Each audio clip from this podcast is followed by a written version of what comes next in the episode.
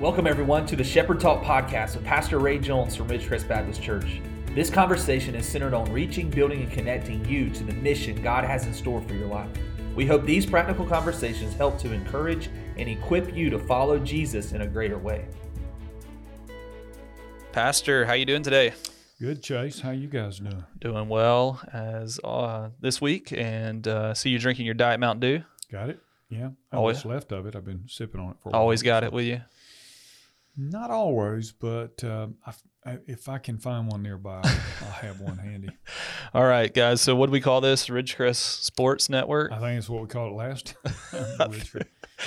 Ridgecrest Sports Network. And on the last podcast, we did predict what we who we thought would win the World Series. And um, Pastor, you went with the Rays.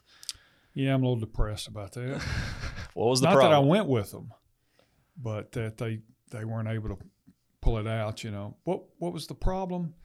Um, they just couldn't match the offense of the Dodgers. The Dodgers, you know, from one to, to nine, they just they had their sticks worked, and the Rays. You know, the Rays were, have always been a team. I mean, always this season in the abbreviated season, have always been a team that played a low score. They were, that's their game. Right. Keep it low, and then they they would win. But the Dodgers bats were just against good pitching, right.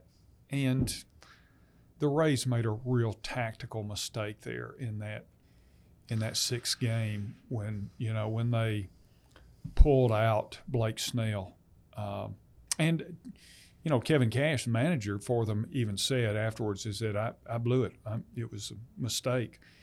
Um, uh, Blake Snell was pitching, I think, maybe the game of his life, Hmm. and uh, to get pulled just because of you know the analytics. At a certain point in time, you pull him, and Right. it's one of the times when the numbers hurt you. Right. Playing by the numbers hurt you. So Right. there were some tactical. I think if Snell had stayed on a little further because the, the Rays were leading. Right. If Snell had stayed in and pitched at least another inning, because it was as soon as they took him out that bam, bam, bam, just like that, Right. and the Dodgers went up uh, on the Rays. I think if they had kept him in another inning, maybe even another inning and a half. I think the Rays would have won the game, and that would have at least forced a game, Game seven. seven. Yeah. Could have Yeah, changed. so- Could have changed it up. But that uh, you know could have, would have, should have been work, you know, on the It- backside. Exactly right. Broxton, as a diehard Braves fan, does it hurt you to see the Dodgers win? Yeah. I didn't, I didn't. I didn't watch a single game though. You didn't watch a single game of the series. Well, I might have watched an inning, but well, I mean, like coming off the NLCS, it was just so stressful. I mean, like, and I've even heard one of the Braves podcast I listened to with um, Eric O'Flaherty, he's a former Braves reliever. Even he said that he had no interest. I think he watched the latter part of the World Series, but those first few games, he was like, I don't, I just need a break. And that's somebody Yeah. who played, Yeah. who played. Um, so I didn't watch any. Well, and to have a lead, you know, that's the hard thing to, uh, you know, just to see that. And Yeah, I'd almost forgotten. Thanks. well, I'd almost forgotten too until we started talking about it. And, and because I, I root for the Braves, as I said last time, uh, the Right. uh, Rays are my American League team. The Braves are my National League team, and uh, so I really was pulling for. And I thought, you know, I thought this year they they really looked so good going into the the playoffs. I thought they got a real chance to get there. And if you had have asked me between the Braves and the Rays, and only one of them make it to the series, I would have said the Braves will and the Rays won't Right. you know, and it turned out just the, the opposite. So, but maybe the Braves are, are not done if they can uh, um, hold on to uh, what's his face they signed for one year. Help me, guys. Who am I? Am I talking about? Uh, Ozuna. Ozuna. Yeah. Yeah. If if they can hold on to him, I think he's worth signing again after the year he had. Yeah. But they may have to shell out money that they're not willing to shell out. Now, if things go back to normal, is the DH to stay in the National League? I, I I'm one of those who like the DH in the National League, and uh, I'd like to see it stay. How about you guys? Yeah. I hope so. I think it stays. I don't think after, you know, a year like this, you can go back to Yeah. not having the Well, DH. and that's dependent. Re-signing Ozuna is dependent on that's that. that's which why I would say that too. Because like if if it's not there, there's kind of That's so. Yeah, I heard something about, and I don't know where I heard this, uh, but uh, someone out there in the baseball world said if all is normal in this coming year season, they probably will, will have the regular season without the DH, but with the intention somehow to bring it in the following season or something. That, I, don't understand that. If you're interesting, going to bring it in, you just bring it in and just say we're going to continue that that way. But You, do y'all like it? I do. I like Yeah. the DH. I think it's.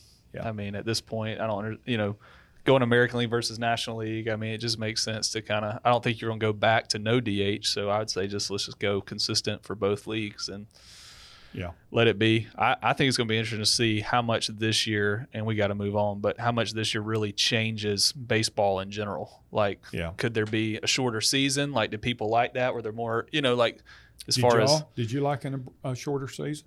Ah, I, I think Yeah, with all I that think. was going on, it was- Longer than what sixty games, but Yeah. Yeah. shorter than. Well, that's one of my that's one of my favorite things about baseball as compared to everything else is like you can't there is so much there is so much to watch that you can you can like if you're just tired of it for like a week or two, you can really you cannot you don't really miss much. There's gonna be it. so much to watch. and there's so you can get so much more enjoyment out of a team that you're pulling for, rather than with football. It's just you know 13 weeks or whatever it is.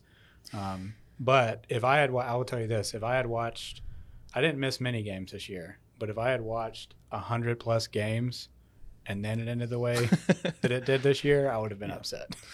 so Um, but it's still the only thing, and I, I've watched a lot of baseball this year, particularly. Um, but man, these games are so long.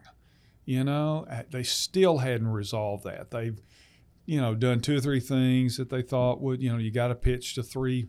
A, a new pitcher has to uh, pitch to at least three batter. You know, all those things are, I guess, are helpful. But I couldn't tell that it shortened the game at, at all. And that's the only thing. I mean, you start watching a game in the first inning, and you've got a beard by the time the ninth inning rolls around, or so it seems. So I wish I, I wish there was something they could do about that. It just seems like it goes on forever. Yeah, well, we'll we'll see what comes um, and uh, what Major League Baseball looks like, and uh, we'll transition now though out of Ridgecrest Sports Network There you go. and uh, our sports talk, and jump into what we call Shepherd Talk Pastor, where we just have conversations of different things going on, things that you um, have have spoken on or uh, wrote about in a column, and things on your heart. And one of the things today that we just kind of want to jump in to help our listeners is coming out of the context of this 2020 election um, kind of where we are, how do we move forward with really the unknown still in the current context of us um, recording this podcast. Um, and some things that you shared uh, with our church this past Sunday on kind of moving forward as Christians in the world that we live in right now due to the 2020 election. And so just open us up there, Pastor, and we'll go from there. Okay. Well, you know, um, there's a lot of people um, uh, from it uh, uh, from most evangelicals that uh, are terribly disappointed right now, and um, I suspect there are some who are terribly excited. Um, but uh, you know, a few weeks ago, I, I wrote an article entitled "How to Pick a President," and the whole premise of that article is we don't pick a president on the basis of fleshly character issues because we've got flawed people and we're not we are not selecting a theologian in chief. We're i wish this was a theocracy and that would change things dramatically. It's not.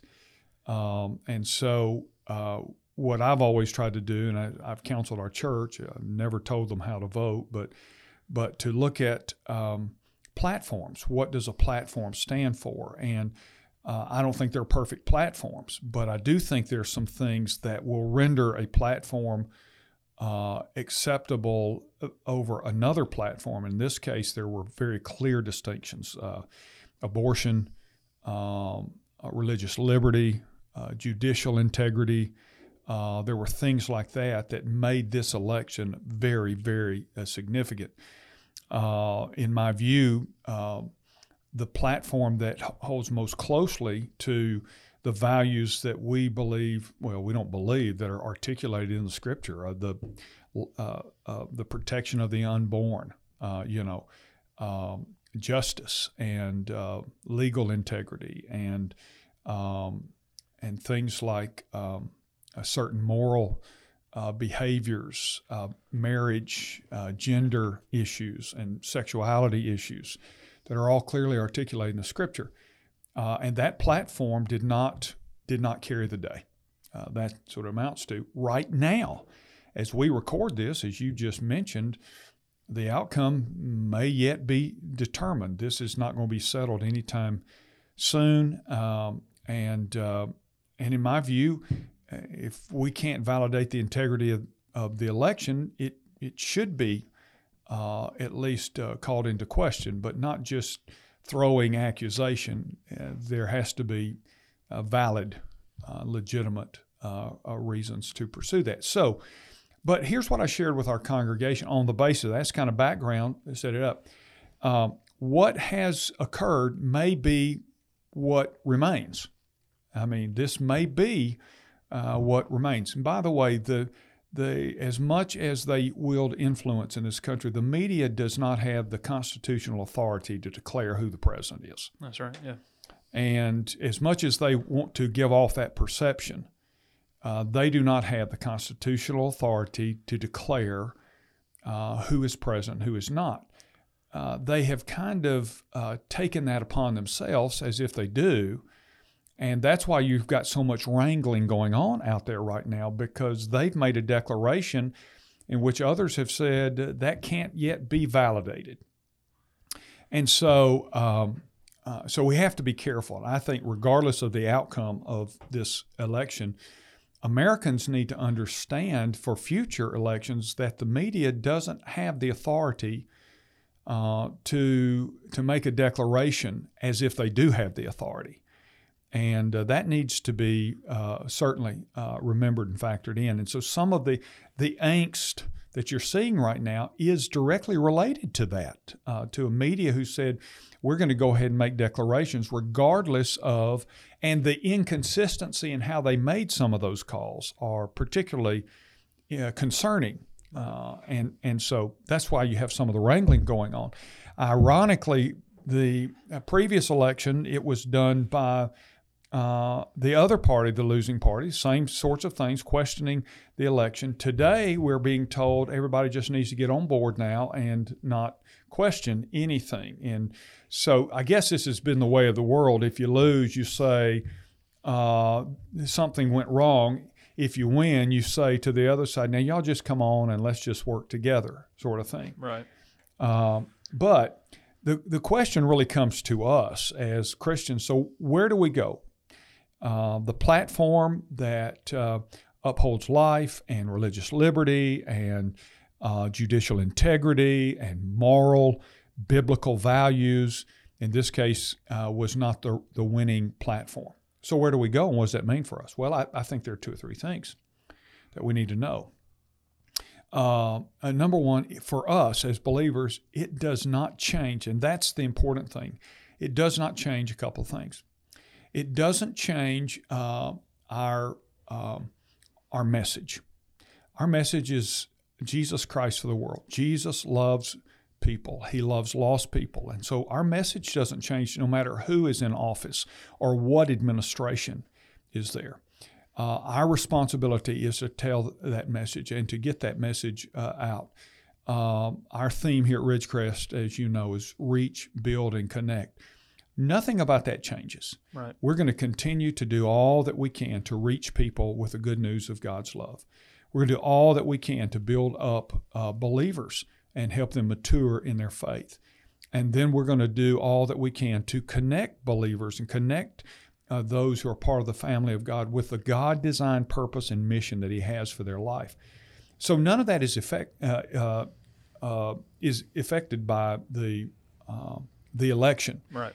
Now, could it be stymied? Uh, there's possibility down the road. I think, uh, given the culture and what we're seeing playing out in our culture, that it is very conceivable that the evangelical church in in the future, if things remain as they are and we continue to move as we are, I think it's very possible that the evangelical church will be uh, marginalized um, and even certainly more stigmatized than it has been. It will be looked upon by some as the enemy of a progressive culture because we won't adopt things like uh, same sex marriage as just normal, or we won't uh, uh, adopt things like gender identity. You just decide what you are, and Right. we won't uh, we won't back off of marriages between uh, one man and one woman, and those things don't set well in a in a progressively leftward moving culture that has already uh, swallowed those ideas. So those things could cause us to be more marginalized in an administration that does not um, um, does not have a problem with some of those things. So I think we could see that in the next several years. Uh, there may be even some punitive responses toward us, uh, God forbid, but there, it's very possible. But our mission is still the same. Uh, I mean, our message is still the same. But our mission hasn't changed either. Yeah. You know, and uh, so we're going to still stand for the unborn, those who can't stand for themselves.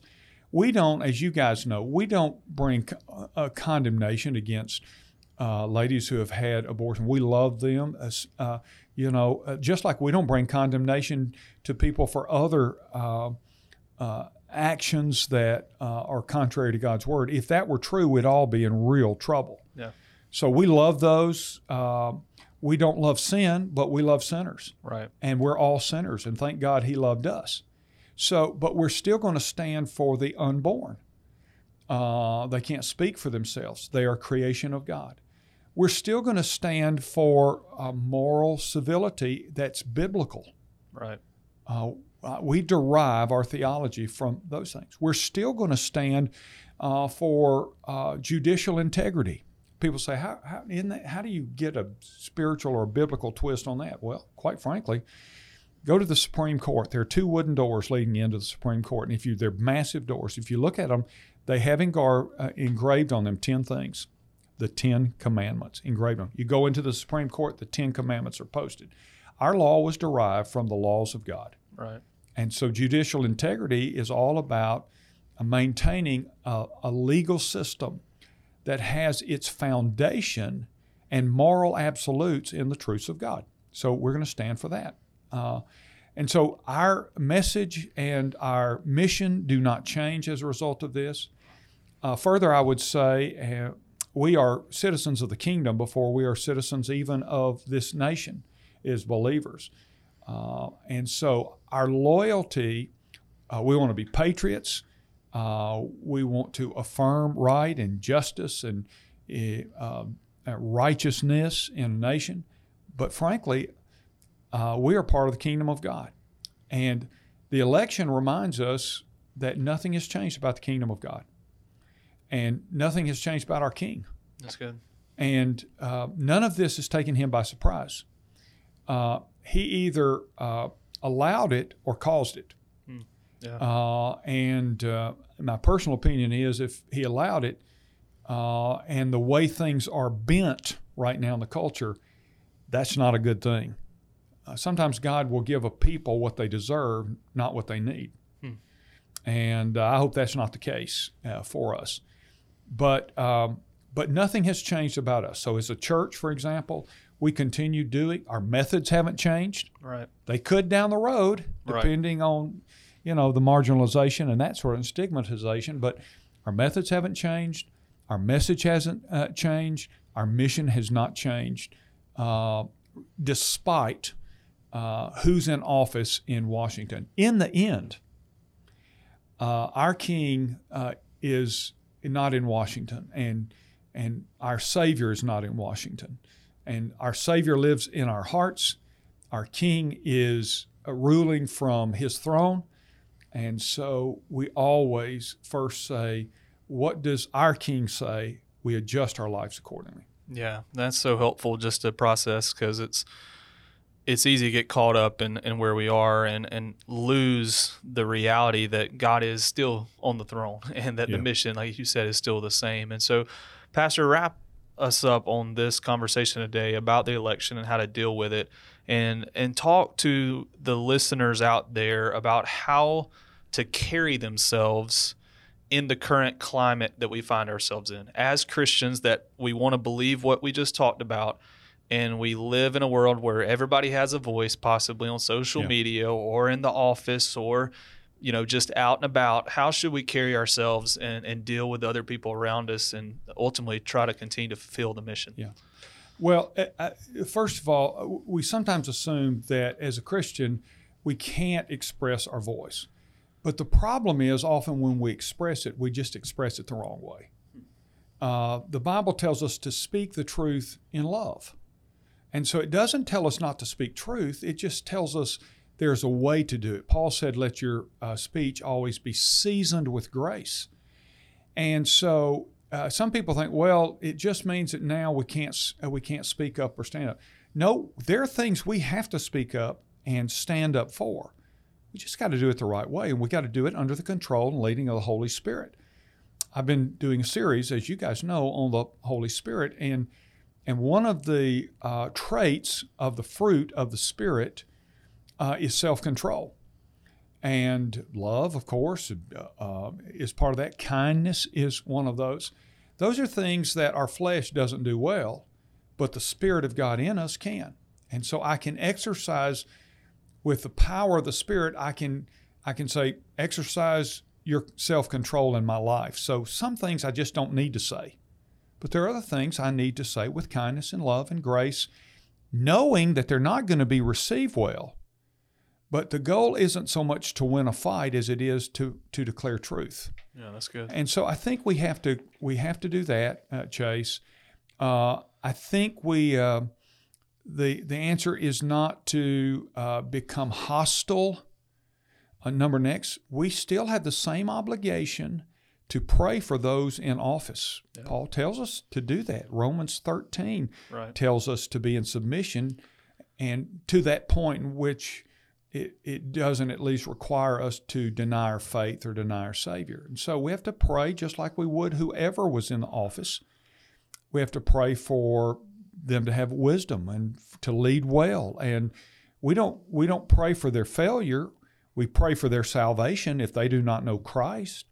And we pray for because if they do well, we do well right you know, in a nation. Yeah. And so uh, we pray that they'll understand what the truth is uh, and uh, those sorts of things. So that is our response, but it isn't, uh, it doesn't suggest that we just roll over and say, now, you know, I can't say anything or can't speak. Speaking the truth in love.